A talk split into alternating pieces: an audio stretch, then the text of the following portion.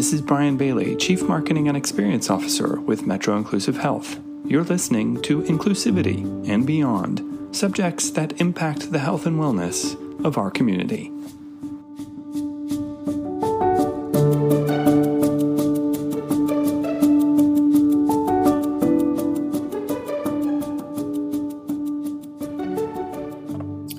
To everyone out there, we want to welcome you to Inclusivity and Beyond, which is Metro Inclusive Health podcast.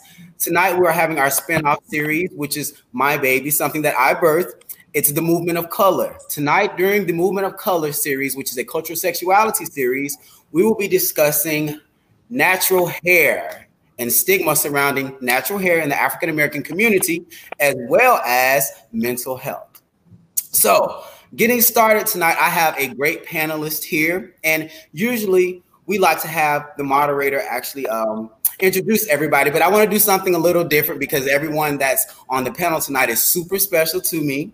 So I'm going to actually pass the mic to one particular individual, allow them to introduce themselves, and then they can pass the mic to the next person.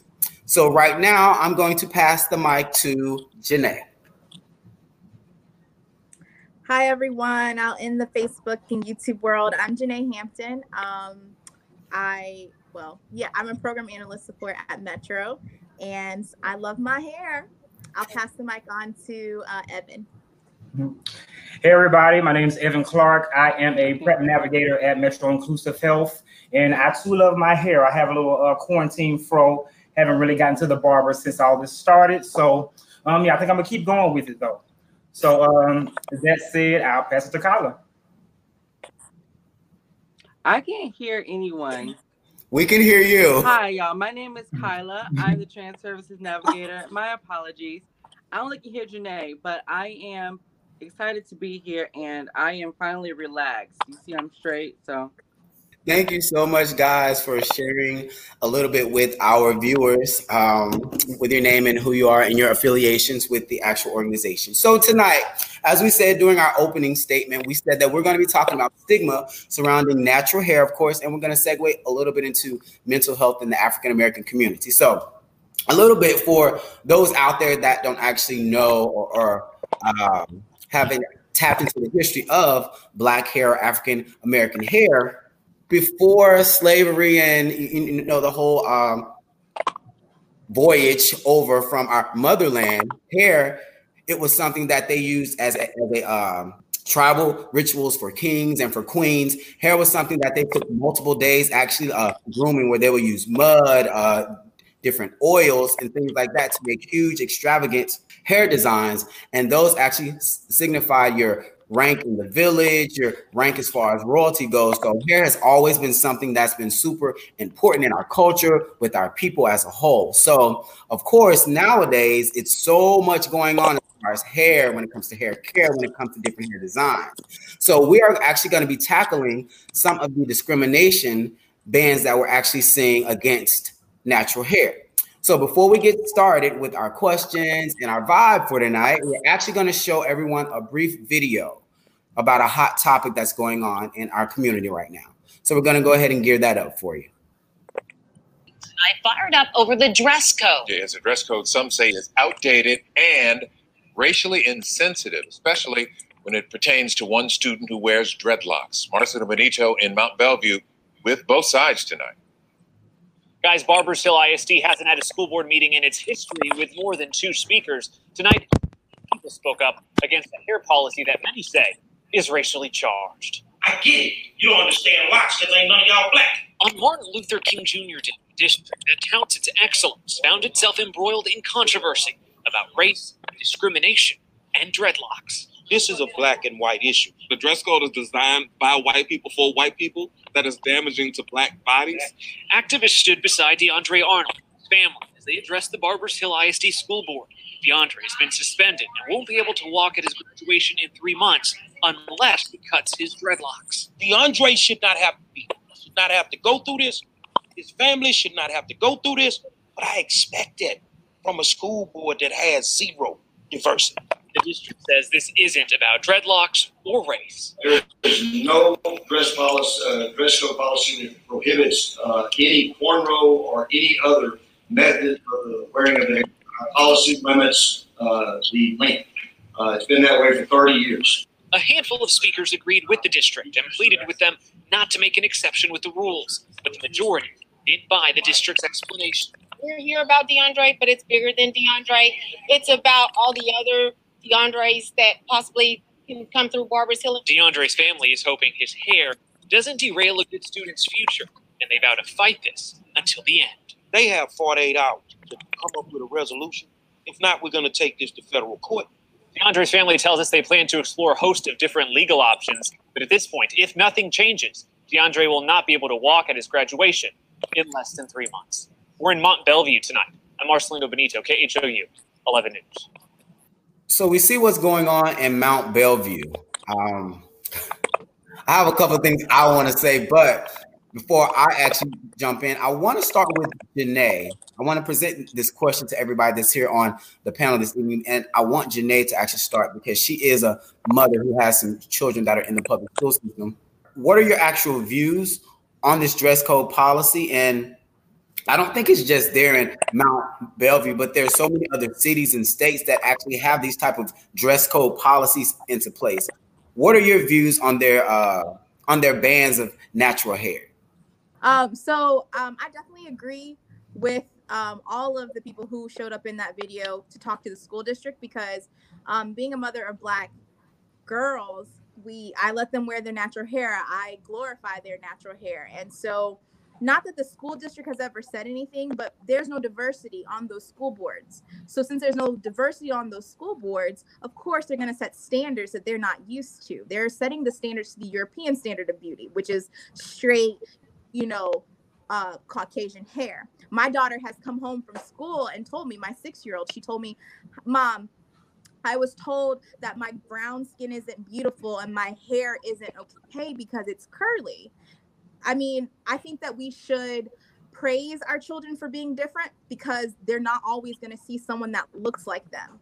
But that goes back to show if there's no diversity in the school, on the school board, in the teachers at the school, they're not going to understand what black natural hair is. So having to have that conversation with my children, of course, is upsetting for me because I love her hair. I love her skin color. But I think it all stems down to who we're hiring and who and what we're doing as parents to teach our children. I think that that's the, that's a good point that you brought up, Janae. It starts at home though. A lot of times, even when it comes to uh, Black history being taught, even when um, I was growing up and things like that, a lot of the things that were that was uh, taught or Tariko was brought into knowledge of, it started at home because in those particular Yes. environments, they weren't actually taught. So I think you've been doing the perfect thing with your kids is actually like um, building them up, letting them know from home, hey, this is still beautiful. This is something to be proud of. So that was a great point. So I'll throw it over to Evan or Kyla, whoever wants to jump in next. Um, I'll go ahead and jump in. Um, so with that uh, particular situation, and y'all can't hear me well, I'm assuming. Um, so with that particular situation, the the thing that I found, what I find that I find the most frustrating is the the language. So you know, people can speak of um, the legislation being like a ban, but it's not necessarily a ban. It's just it's it's like soft race racist language that they put in the legislation, like um like uh, like things being a fad. Uh, it's, really up going to be up to the administrators to this to determine what is a fad. They're saying things like uh, things that uh, it has to be conventional. They want to have a, a conventional look. Conventional to who? So uh, again, that just kind of really goes to the person who's really looking at the situation. For them, it, it kind of leaves it open for them to uh, kind of make the determination. And when you have uh, teachers from the from the teachers to the uh, principal to you know the school board, when all of those individuals look like when they look white, frankly, uh, what people believe to be white nowadays, when they all look like that, then that unfortunately comes with a uh, a mindset, whether it be intentional or unintentional, that would ultimately keep African Americans or any minorities, frankly, in, in subjugation. So, um, yeah, it just really it, the the language again is kind of what frustrates me the most because it gives them kind of a way to be uh, to be oppressors without being overtly uh, without doing so overtly. That's good, Evan. Um, for me, you all, I, I, I am. My heart breaks when watching that because, as a child, the last thing that I want to have to think about is if my hair is is is good enough or or appropriate. I mean, this this kid obviously have had this hair, these dreadlocks, for some time. His hair is locked. It's been that way for a while. It's become a part of who he is. And to to to hear that you have to cut your hair in order to graduate, um, aside from getting the grades I was supposed to get, aside from just kind of blending in and making do with with the the the you know the environment that I was in is not enough. I now have to cut my hair, the last thing that makes me who I am, in order to graduate from a school that I've already you know met the requirements. That is what's heartbreaking to me, and I feel like yeah, sometimes it can start at home, but for someone who is is trans like myself, of course, as as a born male, my mom we didn't have any talks about hair um, because it just wasn't something that we talked about. You got a haircut, that was it. But for me, I wore braids, and I actually did have. I was going to start dreads when I was in the twelfth grade, um, but I decided to relax my hair instead. That came with a bunch of things, not with not at school, but it came with a bunch of feedback from my mom, like, "Oh, boys don't have this type of hair." So, what this young guy is going through at school, I kind of went through at home. I could not be myself at home. I could not have long hair at home. And all of a sudden, I just had to kind of stand up and say, well, my mom would say things like, well, boys don't have uh, long hair. I say, mom, boys don't even have hair anyway. And I would kind of chop it off as that or, or leave it at that. But um, it just hurts my feelings to see that people really have to go through this on different scales in their lives. And it's really not something that we should have to go through. So being someone, um, I know Kyla, Evan, Janae, you have children. We either like mentor youth or we worked around youth. You have children. What do you think that this, what message this sends to our youth and young adults? That they're not good enough. Mm. Yeah, just simply by existing, they're a threat. I mean, it, it just lets them know that um, just showing up as who they are in this world is a threat and, and it should be changed if you think that you're going to have any chance at uh, becoming something in this world. So it's, it's very unfortunate. I think just the feeling of you have to conform or you can't be yourself. You're not just yeah. I completely agree with Kevin, uh, with Evan and Kyla saying that all it is is doing is, is separating your children. It creates the separation between who they are born into this world and who they are trying to become. The success they're going to be able to to have in this world is is is hindered and lessened because of their hair and that doesn't make any sense to me. For everyone that's tuned in maybe a little late and you may have missed our introductions all of us are very familiar with each other. We're all colleagues. Um, we all i think we all love each other. And speaking of uh, workspaces we happen to work in one of the workspaces that's very affirming, that's very inclusive. Um, you're allowed to wear natural hair. You're um, allowed to color your hair, dye your hair, and things like that. But when you think of certain workspaces, natural hair is not um, allowed in certain workspaces. Do you think that that limits people of color from climbing the um, the corporate ladder? Because they may have like dreadlocks or they've been growing uh, froze or um, they never want to process their hair or relax or take a perm. Do you think that that actually limits people from actually climbing the corporate ladder in certain spaces? I'm not sure if it limits them professionally or, or with the powers that be, but I think it definitely limits you mentally. Okay, so Janae. Yes. What, what actually happened, um, we were speaking on uh, our workspace being very inclusive. You know, you can wear locks and natural hair, colored hair, and things like that. So we were, I was presenting you all with the question: Do you think that in certain workspaces that people of color are hindered from actually climbing the um, corporate ladder because of hair discrimination? I think in uh, you know traditional business settings, yes. Metro definitely not we're praised for our diverse hairstyles and and looks and, and all that all we're all inclusive but i do think in your traditional setting it is because i know for myself when i go for a job interview for a new place or i've had previous jobs where i straighten my hair because i need my hair to look a certain way laid and and longer than than usual and just as, as crisp as can be because it's put into your head at a very young yeah. age if your hair does not look a certain way you won't be taken serious. You won't be heard. You won't have a voice. And so for me, a person who's like, I'm do my hair how I want to, you know, traditional settings are a little bit hard for me, but I do say that in 2020, it's a lot better. It has gotten a lot better, but we have so much further to go as far as natural hair care standards in the workplace. But I think of it, Janae, even with even with it being getting better, if we're already programmed mentally to think that we have to conform and have to wear our hair a certain way, then there's way much more work to be done, not at the workspace, but within ourselves or within our race. Mm-hmm. Dr. Taylor has a great comment. That's one of my promoters. He says, I think it can limit you, especially in organizations that lack individuals in positions of power to hire who lack cultural competence. He said, but it should be about skills and ability. Most definitely. When we go into those settings and we're going um, to apply for positions in those traditional settings or non traditional settings, it should be about skill set and ability to complete the job in the end. But when your leadership doesn't, when your leadership isn't aware or uh, diverse enough to understand the Black culture and the history behind Black hair, then those standards aren't set. Your leadership has to take the first step into setting those standards because as a black woman i shouldn't have to explain why my hair is the way it is when i'm coming to work when i'm completing my assignments my skill set is above and beyond what you're asking me to do to complete this job.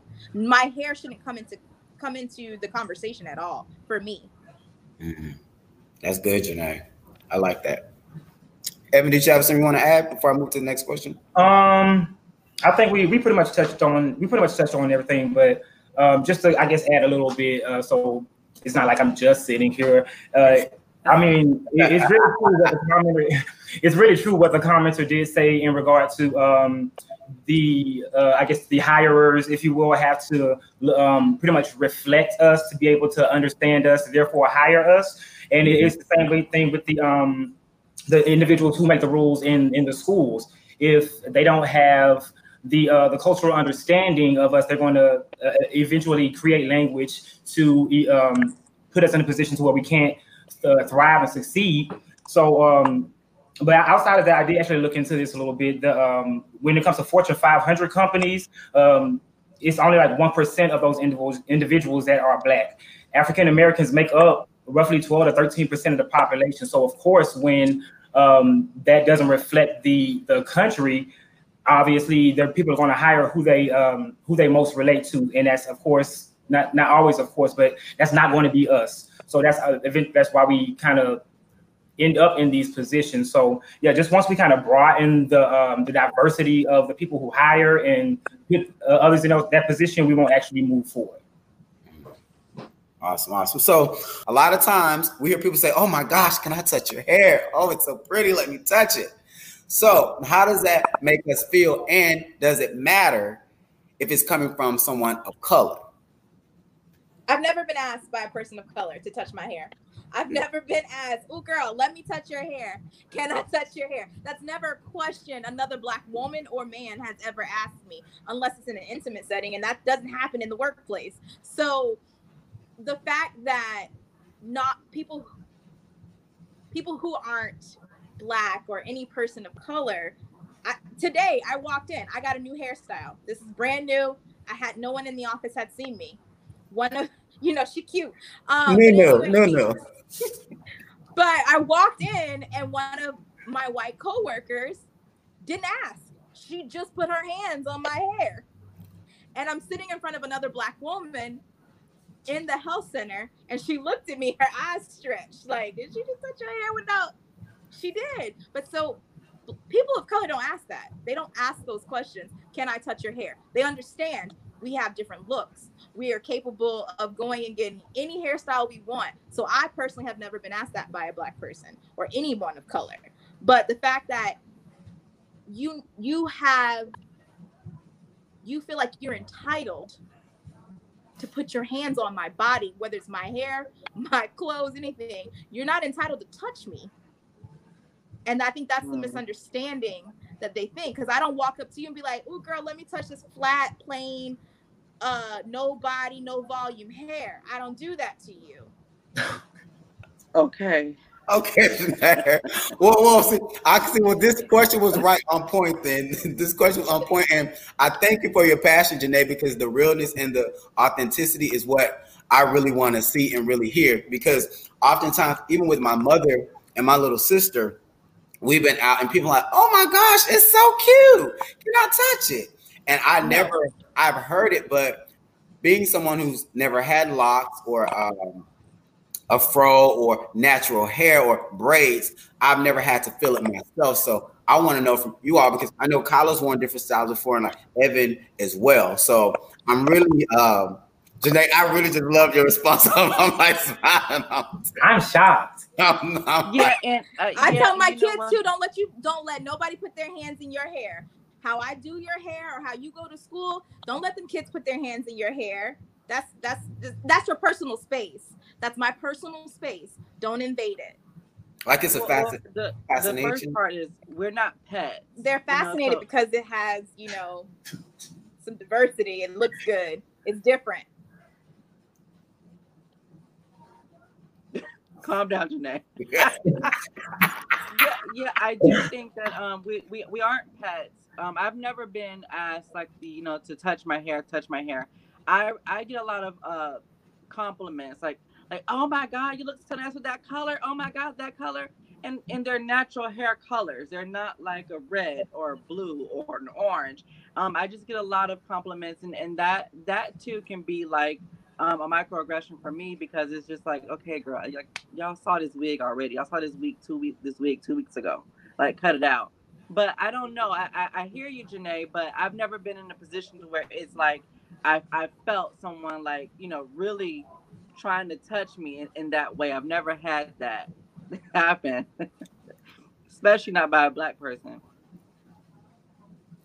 Yeah, and I agree. I um I haven't had anybody really touch my head that I didn't pay to do it or who I didn't allow into that space.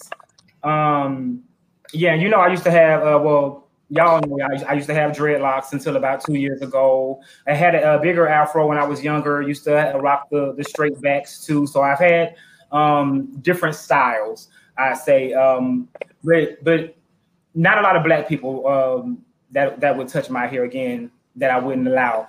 I have had um, other people um, just come into my space and do the same thing.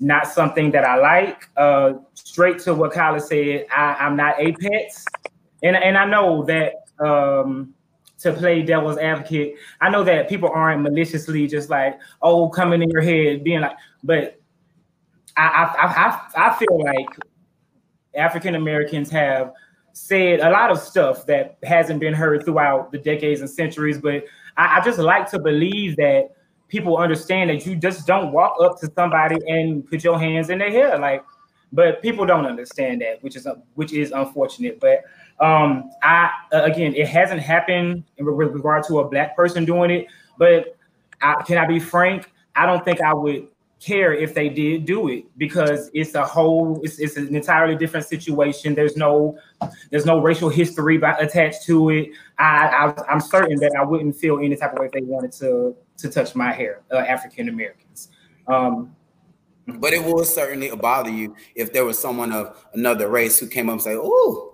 let me feel it." How does it feel? right. That- if you if you patting my afro there's nothing that needs to be said. You actually are trying to you trying me. You trying me patting my afro. Because that, that- that's like you're petting you're petting me like a dog at that point i actually just got really riled, riled up when you said that that's how i know i would don't pat my head I, i'll go ahead and put this out to the whole internet No pad my fro. Unless I say that. Also, but also too, just like for like a hairstyle like Janae has, that that took hours and hours and hours to do. And for someone to just come, first of all, the hairstyles can be tight. You don't know how they feel on my head. It could be a little bit heavy. So don't touch my hair. Like, don't do that because it, a lot of work went into doing this hairstyle. And I just got it to where it's straight enough for me. So please don't touch it. Please. So do you think maybe it. they're coming from a place of being fascinated with our design, our our, our uh, texture of hair? So it's more of a they're fascinated with it and they don't necessarily like realize, okay, you're breaking boundaries. Okay, you're in my personal space. It's like, oh my God, let me just reach out. Oh, it looks so good, you know. So instead of like, oh, this is um colored hair, you know, like how does it feel? It's more of a, like, oh, it's so pretty, or it's so like long, or it's so like locked. Like, let me touch it. I'm flattered. Don't touch my hair. Right, you don't touch my shirt. When I wear a new shirt or have a new mm. dress on, and people like, "Oh, girl, your outfit's cute." You don't walk and be like, "Oh, that's nice." My hair is the same. It's on my body. It's part of me. So don't touch it. Like I also think that nowadays it's not, you know, so much as a uh, part of our our Black history, but it has been the ownership of black people. They felt entitled to do whatever they wanted to our bodies, touch our hair, cut our hair off. Now that's not what people are doing. They're just fascinated with the diverse styles. But the same thing, it is on my body. You don't touch my clothes, you don't touch my shoes, so why are you touching my hair? So, my next question, do you feel that within our culture as a people, we ourselves judge or review natural hair differently than extensions or tapers. So someone who may have a fro or someone who's who has dreads. We view that within ourselves. We talk about like other cultures, but within our own community, do you feel that we um we judge people with natural hair or um there's a another bias that's going on between us as a people? I'll go first. I think so. I think well, I'll speak for my for myself. I'm almost like afraid of wearing my my natural hair. Like um I don't my my hair is actually a good grade of hair when it's not relaxed, but I've never been so amped up to wear my natural hair because it's not what I have learned that women do for for centuries or for as long as I can remember my my mom wore relaxed hair. My mom wore a Jheri curl and then she switched over to her relaxed hair. So that's what I knew a woman to be, a black woman to be. But like I think if we were to just kind of take a step back and allow us to wear our own hair and take pride in our own texture of our own hair, it would be a lot better for us, like mentally, because we don't have to worry about so many things when it comes to getting dressed in the morning. Like I'll see Janae coming in the morning wearing her natural hair, and Janae have made made comments like, "Girl, you don't don't wear that uh, creamy crack," meaning relaxers but I can't stop relaxing my hair because if I don't, I don't feel as polished. So when I see someone else wearing their, their natural hair, I'm like, oh, I wish I could wear my natural hair like that, but I don't feel comfortable. I don't feel as as beautiful, honestly, if I don't relax my hair. Like, oh, prime example, one of our coworkers um, has really nice natural hair right now, and it's so pretty. Tiffany hair is so pretty, but I don't, I can't see myself being confident enough to wear it. And um, yeah, I think that's real unfortunate that um, Kyla, that you that you feel that you can't wear your natural hair. It just goes to show you that our history is so deep rooted in like a European um, kind of a sense of beauty that you in 2020 are still thinking that way, just just alone by yourself. So I, I just think that's real unfortunate. Um, and I and I hope that you, you know, of course, can get to a better space with that.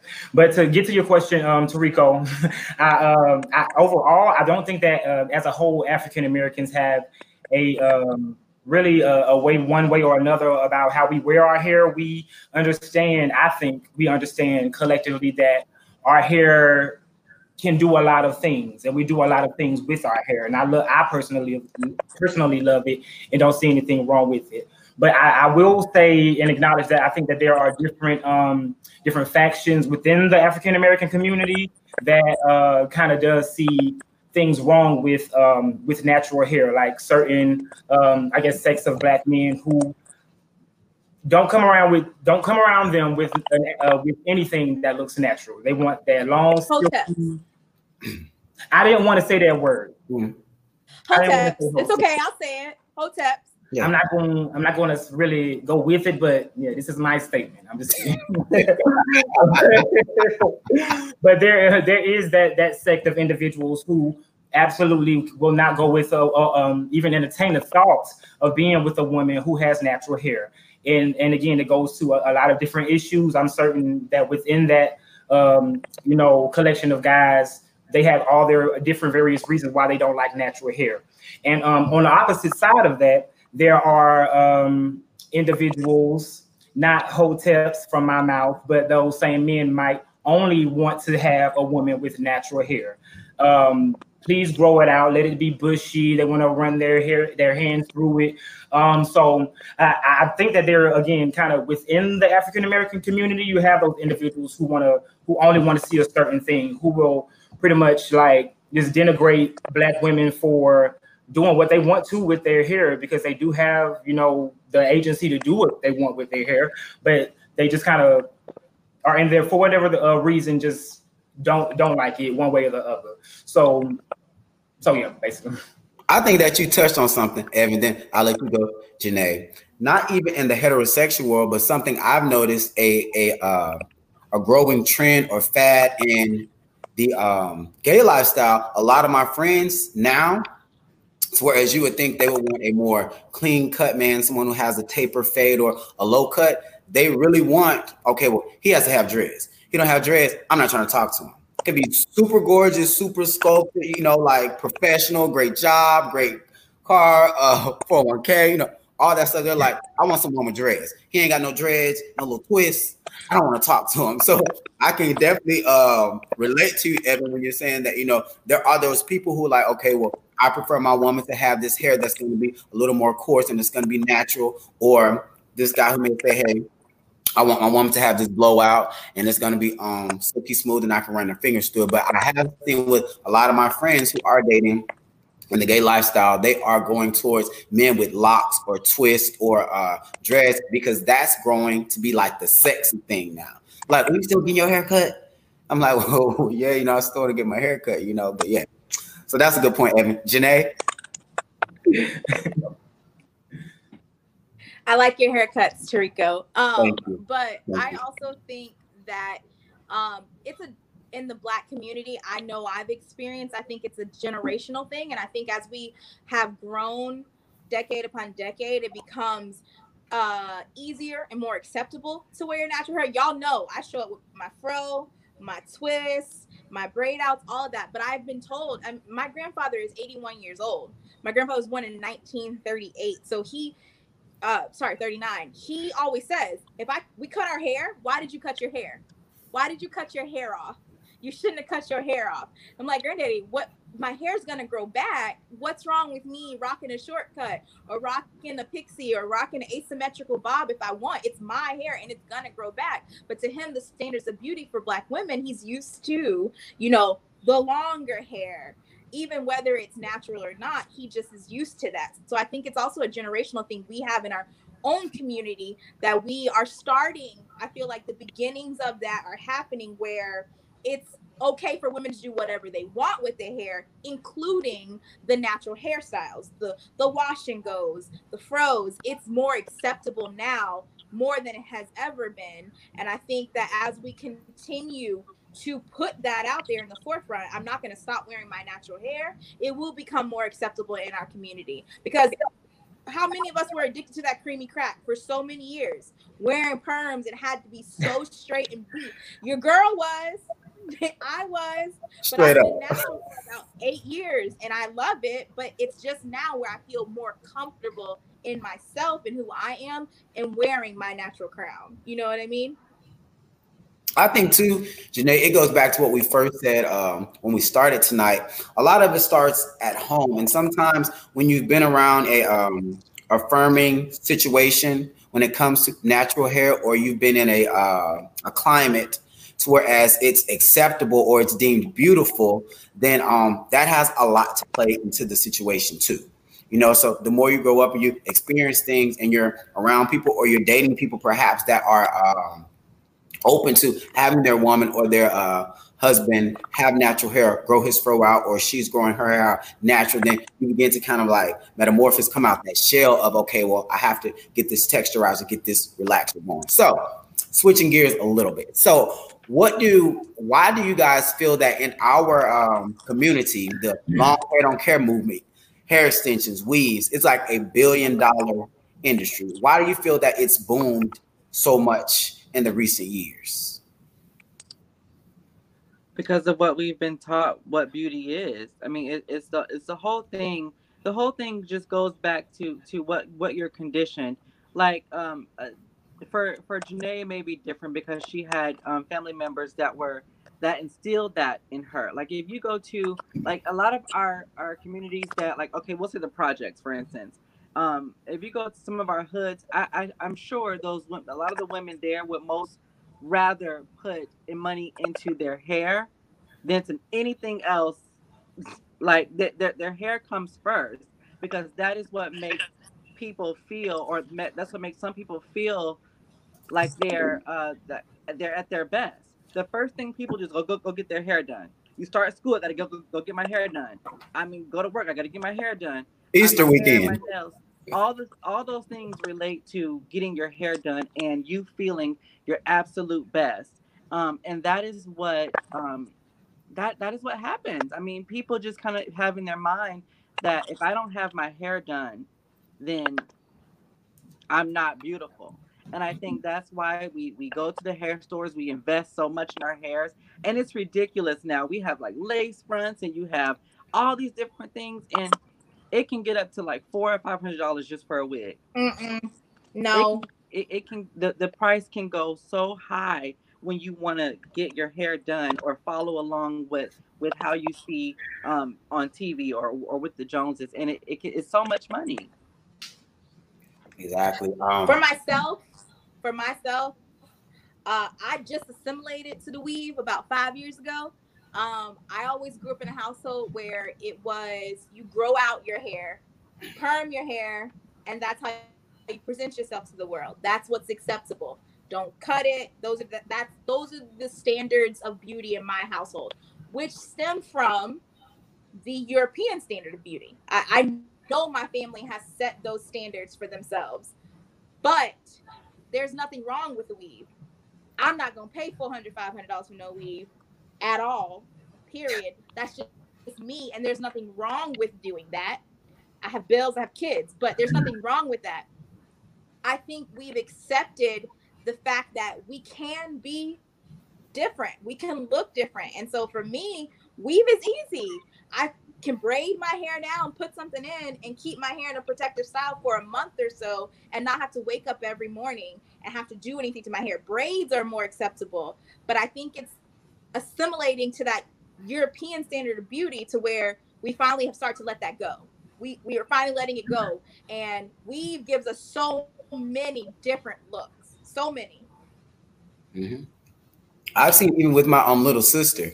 Um, she's about 22 right now, and when it's time for her to get her hair done, she's not into wearing the real like braids or cornrows. She's into like the the straight up like weave bundles, and it's like for the length, they um it gets higher by the length, and then my parents they have to buy like the bundles, and then it's usually like maybe I think like three bundles, and it's like six hundred dollars just for hair. And then you still have to get the person to braid it down and then install it. So it's roughly about eight hundred dollars to get my little sister's hair done, and and she constantly, you know, she's super spoiled.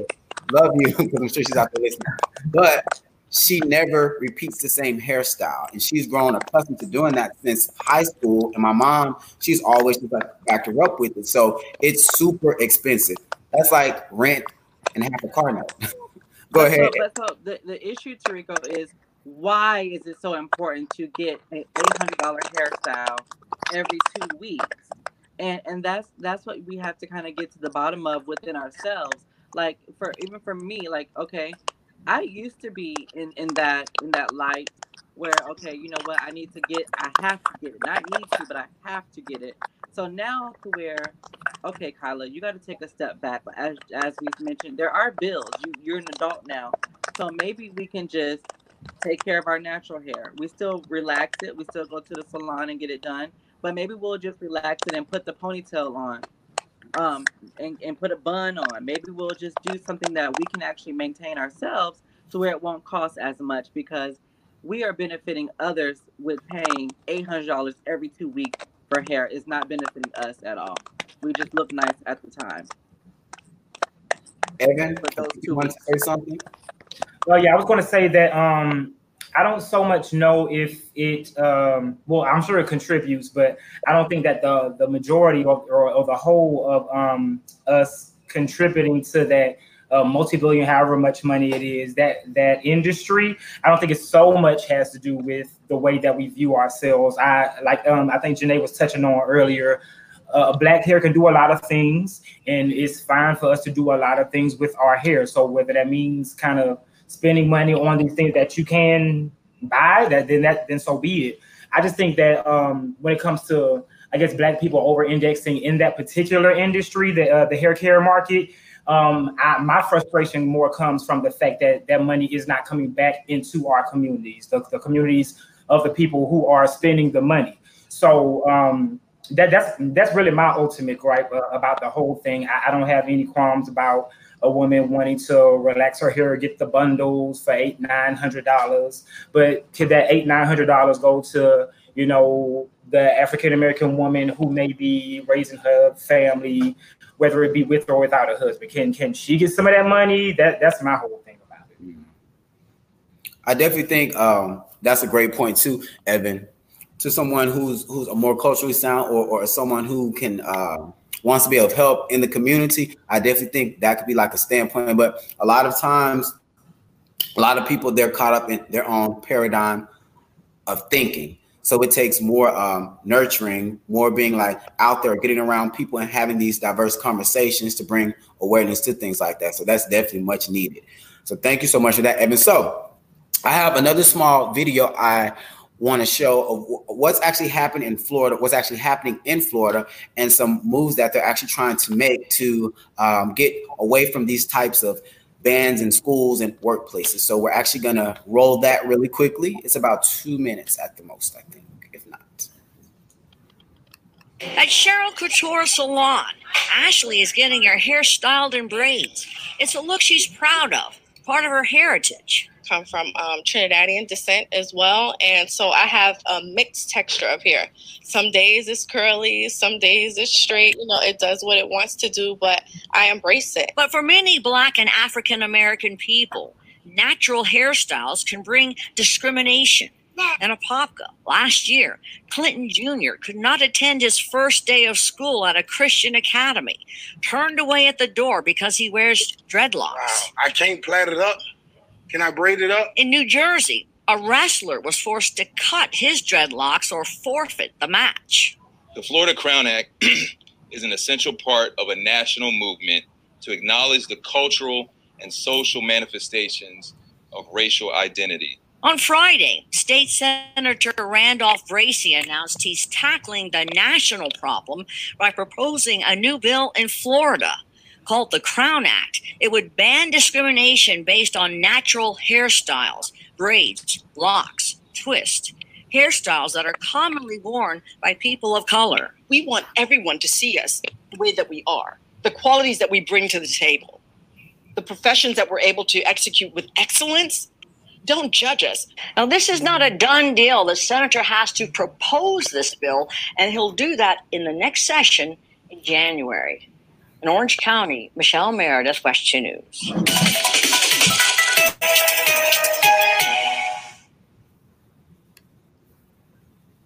All right.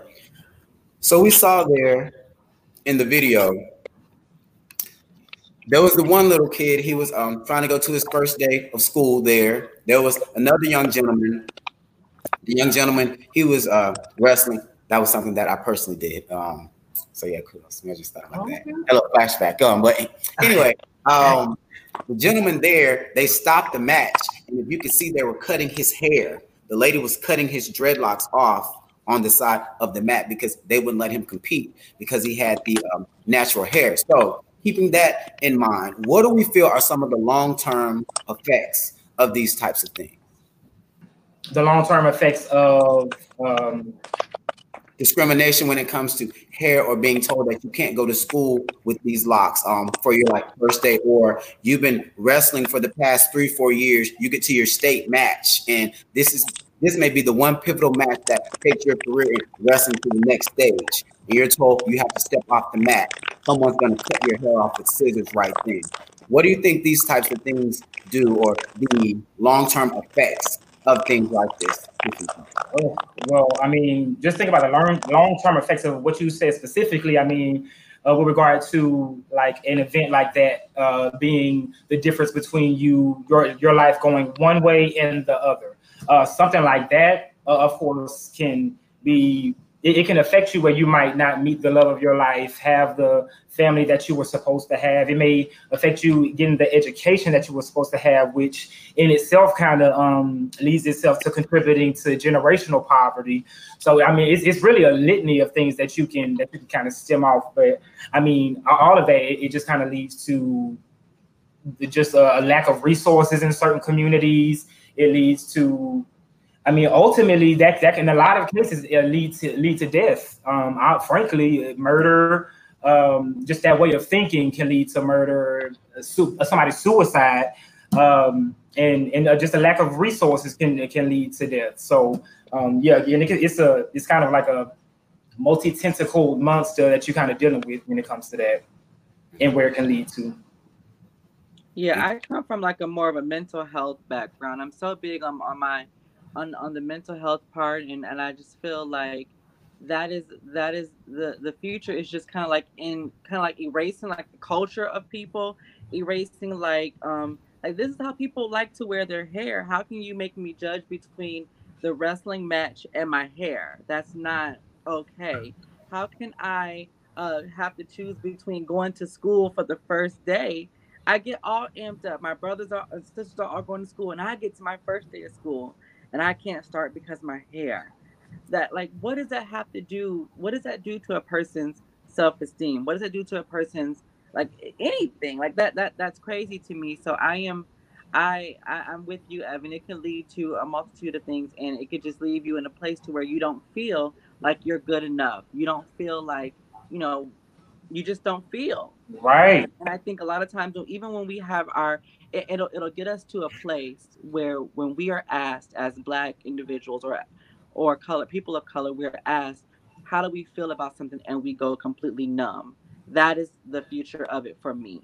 When i am asked how i feel about an, an issue i don't even know because i don't know what's good what i can say what i can't say. Right. i don't know any so it, all of that leads to where we are as a as a community right now with our mouths closed and afraid to say anything so I think sometimes too, as people of color, when we go into certain places that weren't typically made for us, a lot of times we um are afraid to address that uh elephant that's there. We're afraid to speak out, especially when things make us uncomfortable or we feel that uh this there's definitely something wrong with what's going on, but I don't want to rock the boat either way, so I'm going to be quiet. So mm-hmm. I definitely can agree with that. Kyla, did you have something you wanted to add, Janae?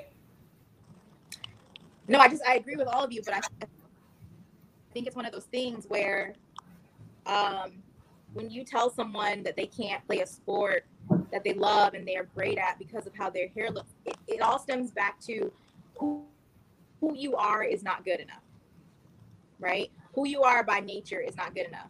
Because for me, it's I'm a I'm very bubbly, I'm very personable. I like to have conversations with people. I like to, to talk and chit chat and those things. But you suppress people's energy, who their spirit, who they are, by telling them just your hair, who, who you are in general, is not good enough.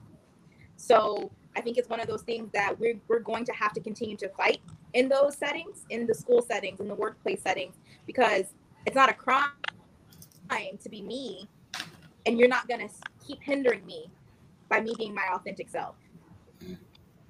It definitely picks on your mental health state. And that's something Kyla brought up, and it kind of what uh, what Evan was saying. It segued into that. You know, uh, mental health is super important. As people of color, I know growing up that wasn't something we discussed or something that we talked about. When things like this they have happened, or or, or, or um, say, Janae, someone's touching your hair or feeling with your hair, or if your children came home and they're saying, Mom, my skin's not pretty, they told me brown isn't pretty, or my hair's too curly. Growing up like that, it begins to mess with your mental health, your way of thinking, your way of being. Um, so to me, in our community, mental health is never discussed or talk or talked about. With traumatic things happening like this, with the riotings and our social climate right now, and what's going on, that like weighs a big uh, toll or takes a big toll on your mental health. Why do you all feel that like mental health is something in our community that we don't discuss or talk about? Well, I, I think, um, and I'll just go first. I just feel like it's it's a matter of being told to shut up for so long to where you just kind of shut up and shut things in. And i and and that is that is the reason why it is important for me to become a licensed um, therapist because it's so many people that that want to talk and we do it. We we talk to each other at times but we will never seek professional help and that is what is concerning to me. That is why you have so many people riding the wrong way or or damaging things that and not doing peaceful you know marches and things because people are tired people are frustrated people and and, and you know thank you Tarico for bringing this platform because it may sound something as simple as i am not my hair which is in itself still very complex but that small piece can kind of translate into many different things. And it's just it just builds and builds and builds and if i have to shut up about you touching my hair I got to shut up about what I'm able to say. I got to shut up about what I'm able to feel. So why do I need to go see somebody else to talk about my mental health when I've had to shut up for this long anyway? I know growing up, Kyla, um, in my family, we never talked about therapists or help or psychologists. Um, if you brought up those types of things, you were kind of deemed as crazy. Even if you just uh, were like, well, I'm gonna need to go talk to somebody. A lot of times they revert back to church and pastors and things like that. And that might not be the right person that can really um, guide you, or even um, life coaches. Now they have life coaches that are there now, but there was never something that was told that's okay to go talk to a life coach or a psychologist. It's like pray about it, go to God, seek God. You know, when it came to certain things like that. Well, what was the, the preacher could have been the therapist, but we have to find ways, different ways of looking at what mental health treatment looks like. So, say for instance, if you now, nowadays, if you are friends with someone, instead of saying go talk to a pastor, you can say go talk, go find a therapist. It's okay. Or if you're having a conversation with a friend and it gets a little bit too deep for you, you know what, friend?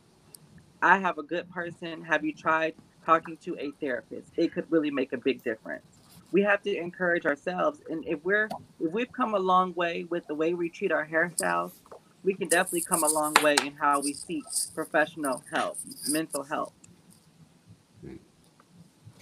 And um, I think that is really, um, I think to an extent, it has to do with the fact that um, even considering some type of mental um, mental health is um, is a sign of weakness, honestly. And you know, as an African American um, man or woman, honestly, you are supposed to be strong.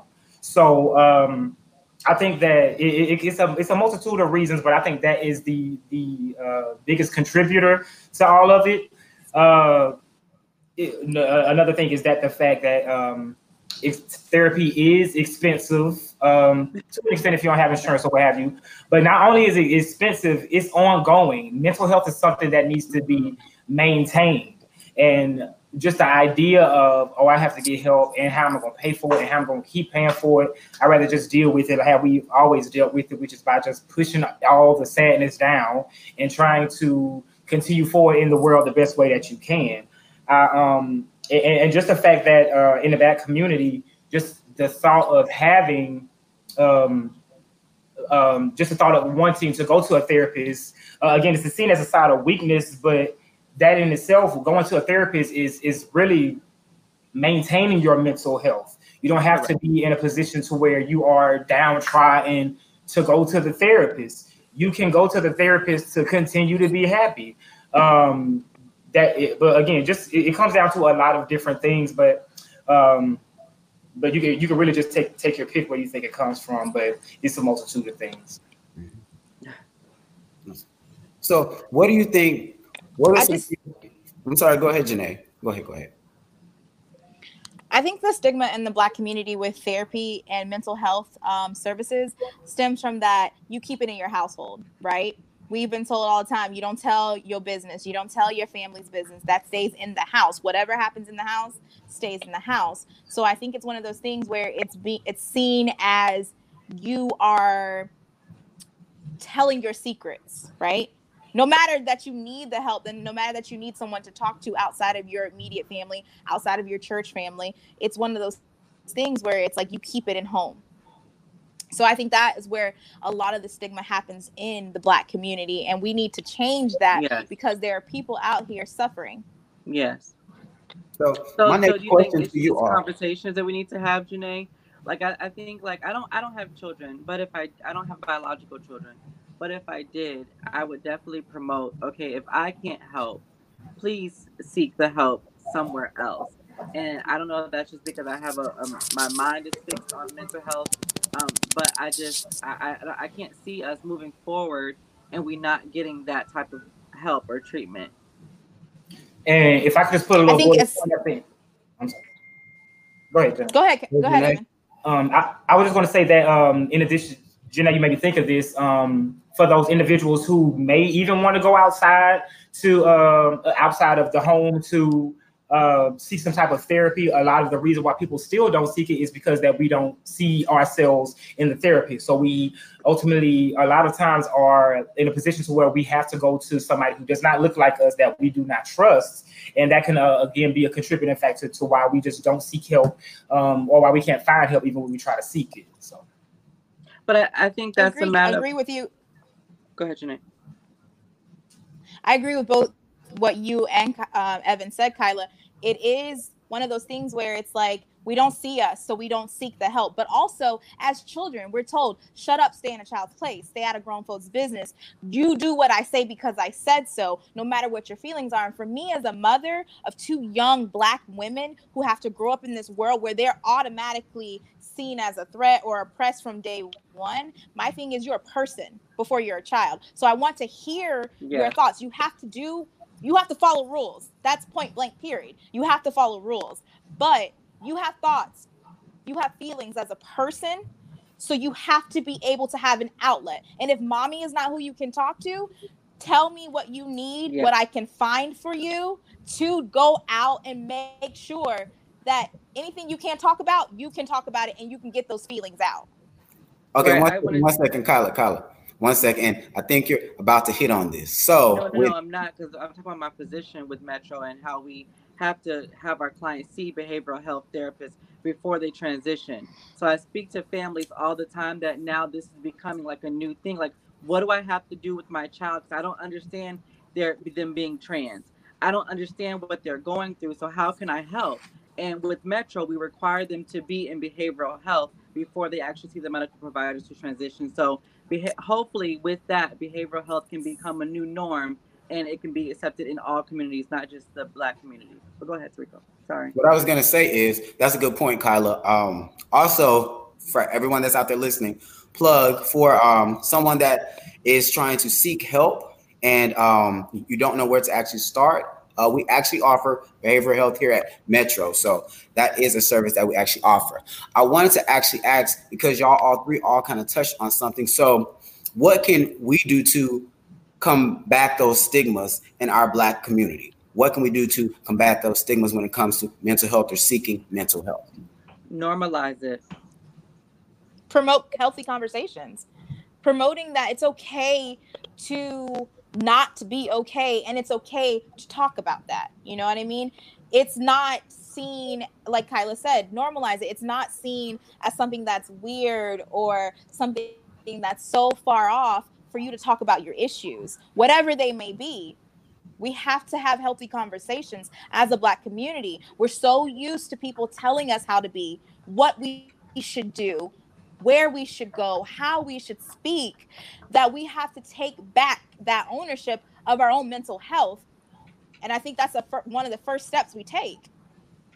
And if we're if we're concerned about seeing ourselves as therapists, I am a like I am trying my best. I'm trying to work it out right now because I want to be on that behavioral health team in the next year, maybe year or two.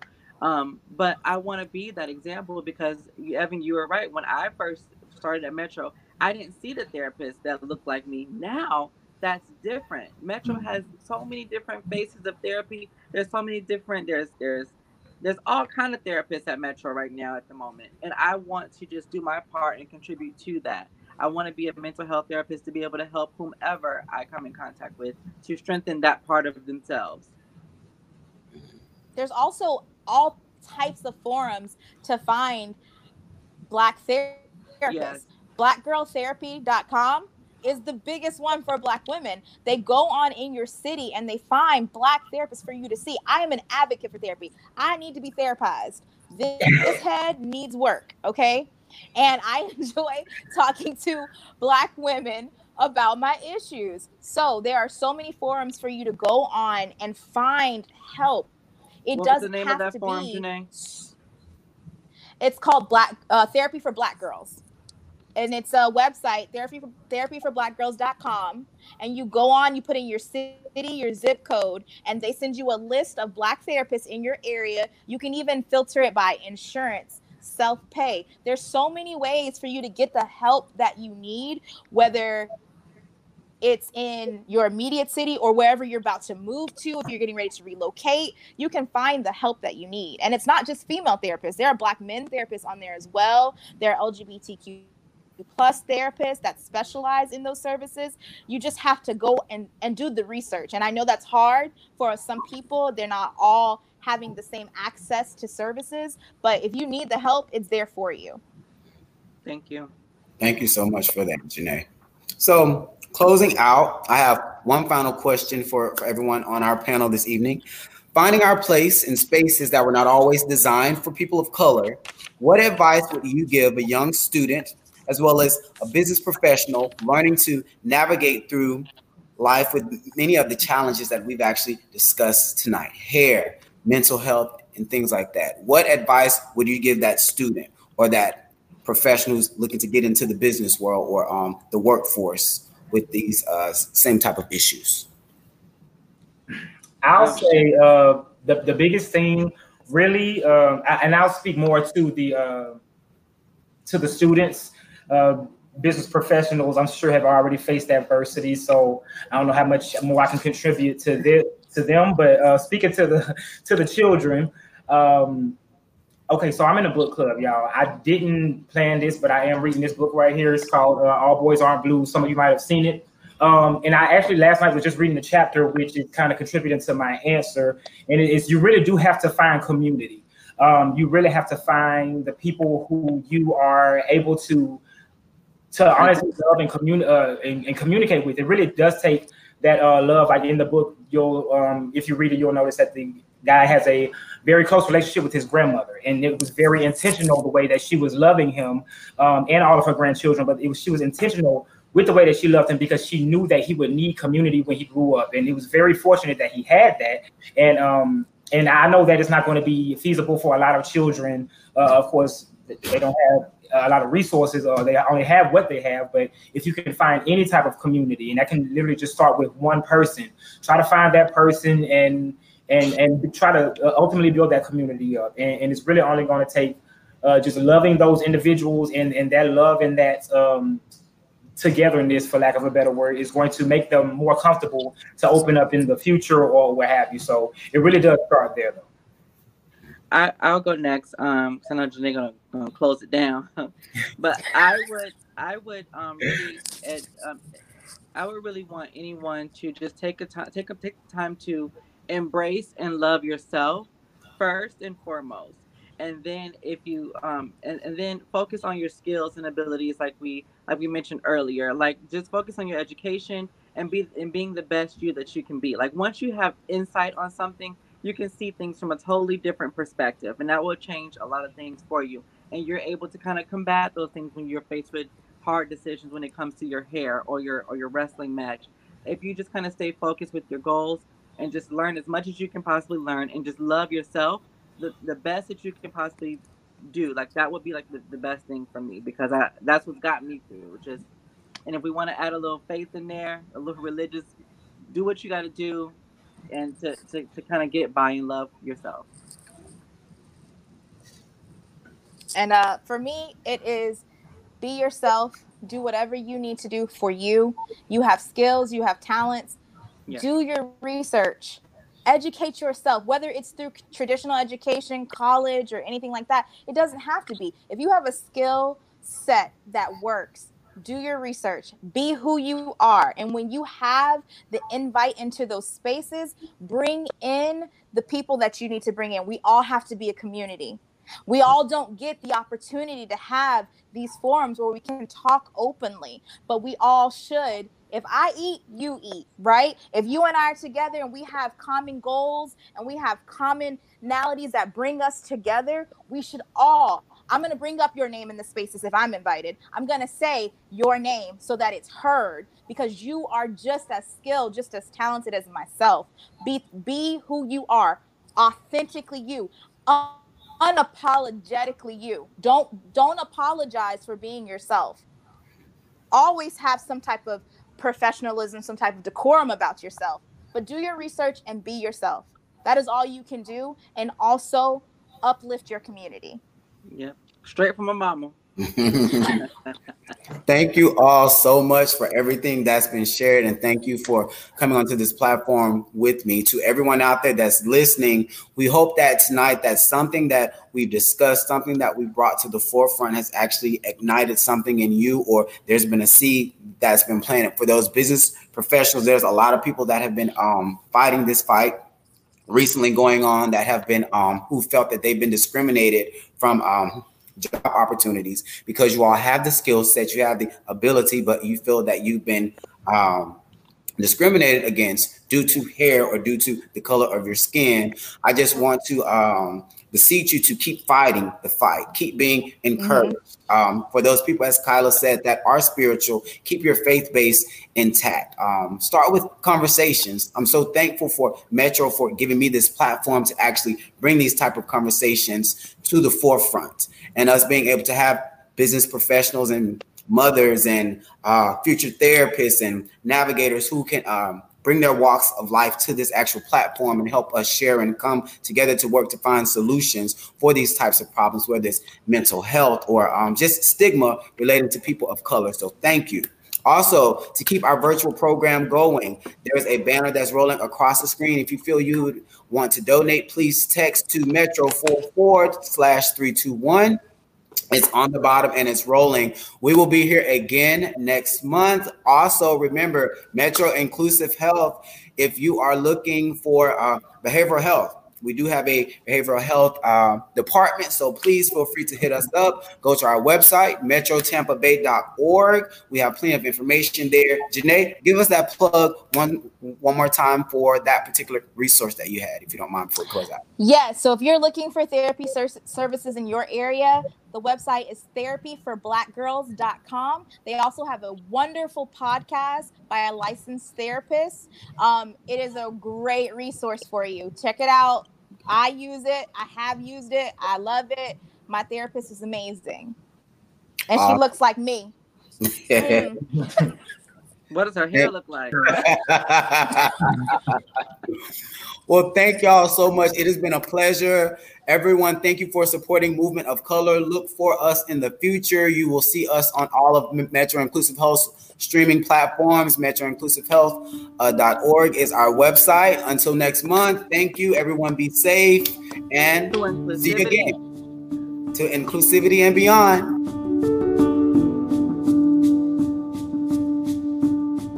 You've been listening to Inclusivity and Beyond with Metro Inclusive Health subjects that impact the health and wellness of our community. Want to hear us cover a subject in the future? Email us at lgbtq at metrotampabay.org. For sponsorship information, contact James K at metrotampabay.org.